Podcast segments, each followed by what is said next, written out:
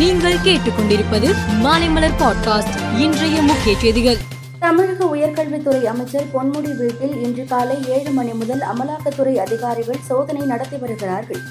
செம்மன் குவாரி தொடர்பான வழக்கு இன்று விசாரணைக்கு வரும் நிலையில் அமலாக்கத்துறை சோதனையை மேற்கொண்டு உள்ளது.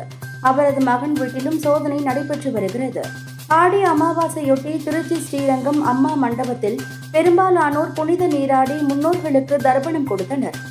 அதேபோன்று திருச்சி ஐயாளம்மன் படித்துறை ஓடத்துறை தில்லைநாயகம் படித்துறை முக்கொம்பு உள்ளிட்ட பல்வேறு இடங்களிலும் முன்னோர்களின் நினைவாக தர்ப்பணம் கொடுத்து வழிபட்டனர். பாரதிய ஜனதாவுக்கு எதிராக ஓரணியில் திரள எதிர்க்கட்சிகளை ஒன்றிணைக்கும் முயற்சி நடைபெற்று வருகிறது. முதற்கட்டமாக பாட்னாவில் பீகார் முதல்வர் நிதிஷ்குமார் முதல் கூட்டத்தை கூட்டினார். இதில் பதினான்கு கட்சிகள் கலந்து கொண்டனர். இந்த நிலையில் இரண்டாவது கூட்டம் கர்நாடகாவில் இன்றும் நாளையும் நடக்கிறது. காங்கிரஸ் ஏற்பாடு செய்துள்ள இந்த கூட்டத்தில் இருபத்தி நான்கு கட்சிகள் பங்கேற்க இருக்கின்றன. வருமான வரி தாக்குதலுக்காக கடைசி வரை காத்திருக்க வேண்டாம் எனவும் காலக்கெடு நீட்டிக்கப்படும் என நம்ப வேண்டாம் எனவும் அறிவுறுத்த விரும்புகிறோம். காலக்கெடு நீட்டிப்புக்கான யோசனை எதுவும் அரசிடம் இல்லை என மத்திய வருவாய் செயலாளர் சஞ்சய் மல்கோத்ரா தெரிவித்துள்ளார்.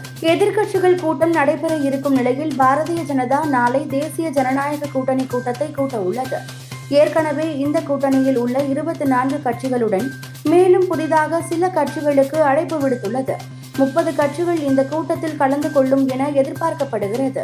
அமெரிக்கா உக்ரைனுக்கு கொத்து குண்டுகள் வழங்கிய நிலையில் எங்களிடமும் போதுமான கையிருப்பு உள்ளது.